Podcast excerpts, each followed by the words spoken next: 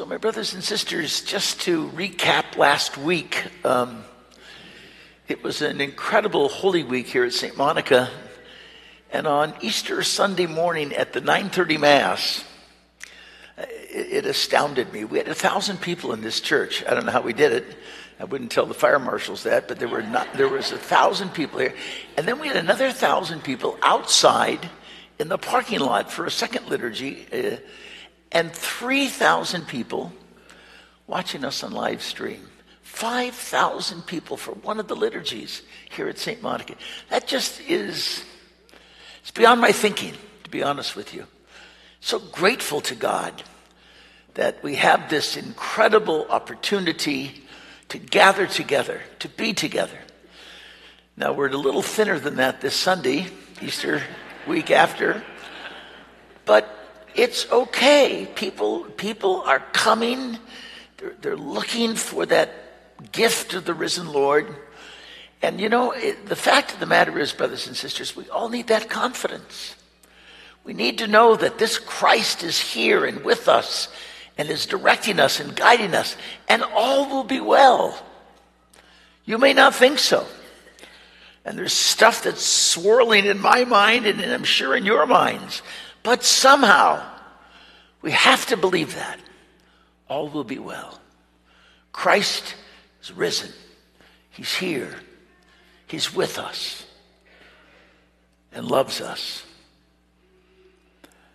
So today's gospel on Mercy Sunday is a powerful gospel.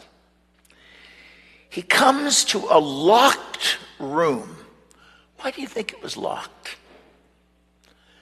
It was locked because these disciples they were scared out of their wits. What had happened to Jesus, this horrible killing of Jesus Christ, somehow they felt they were next. That the fate that fell on Jesus was going to happen to them.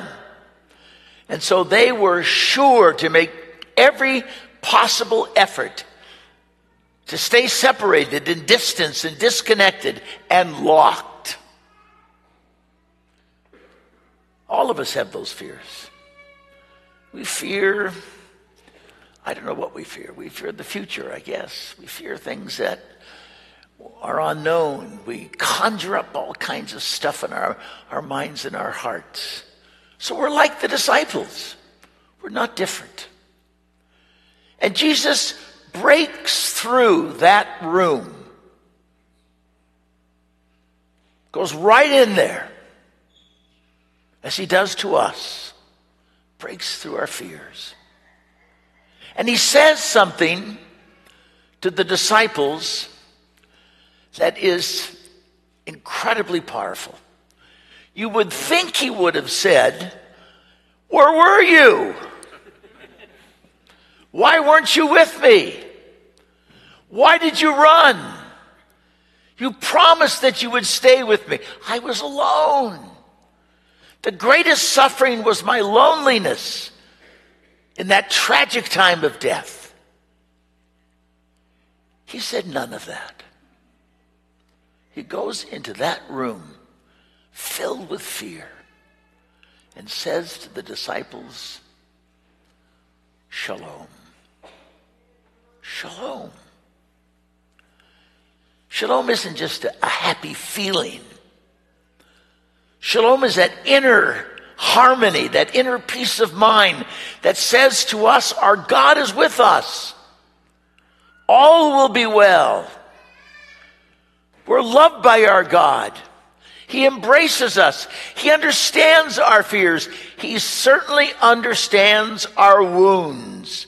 Because right after the shalom, he shows them his hands and his side. Now, you would have thought that this Christ would at least come healed, healed of the wounds of his crucifixion, but he didn't. He wants to make sure that they understand and that we understand that it's the wounds of Christ that make us in harmony with our Savior because they're also our wounds. Those wounds were caused by our sin and our afflictions and our addictions and our struggles, and they're ours. And we recognized him. The disciples and I, you and I, we recognize him in the wounds.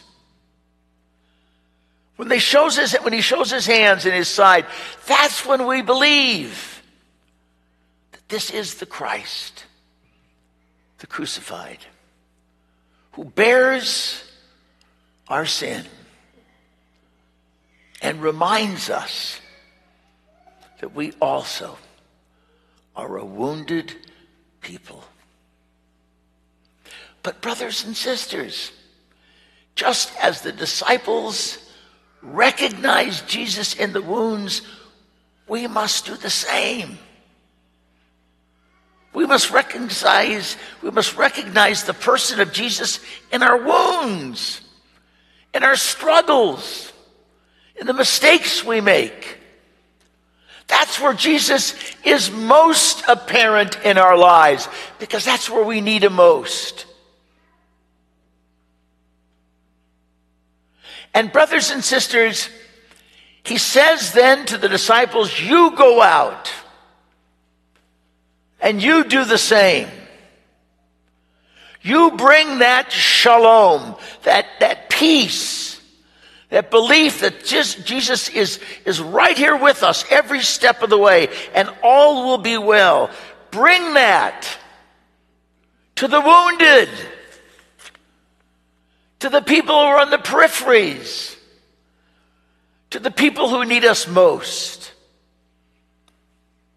to people that have been accused, to people who are struggling with an addiction, to people who have made crazy mistakes in life and are going through a, a divorce or a separation or a loss or an illness or something in life. All of us, all of us, to bring to them shalom.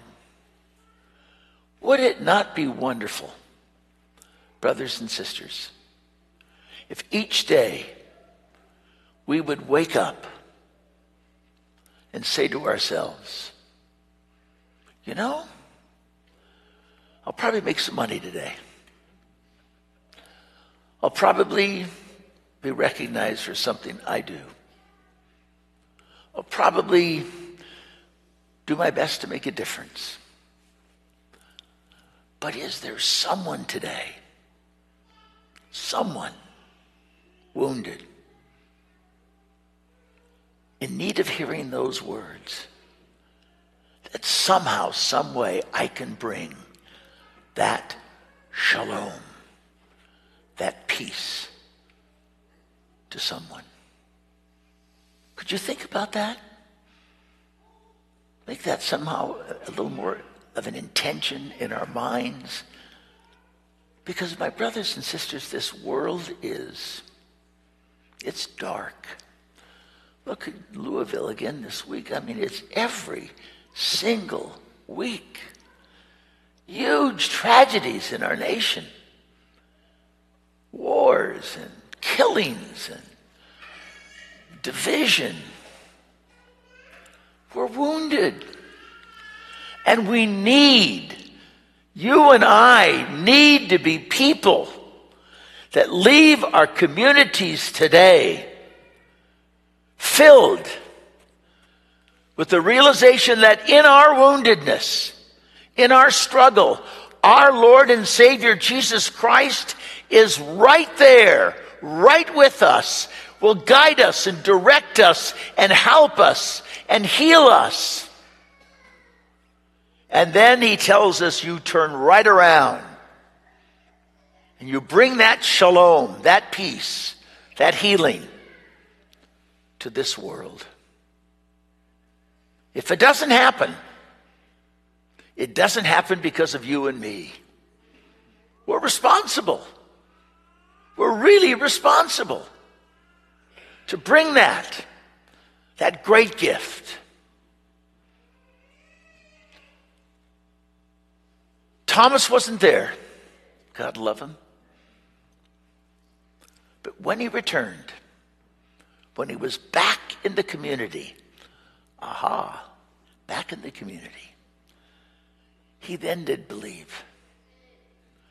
And he makes one of the most incredible proclamations of faith. My Lord and my God. So, brothers and sisters, that's our message today. I say to you, Shabbat Shalom. Shabbat Shalom.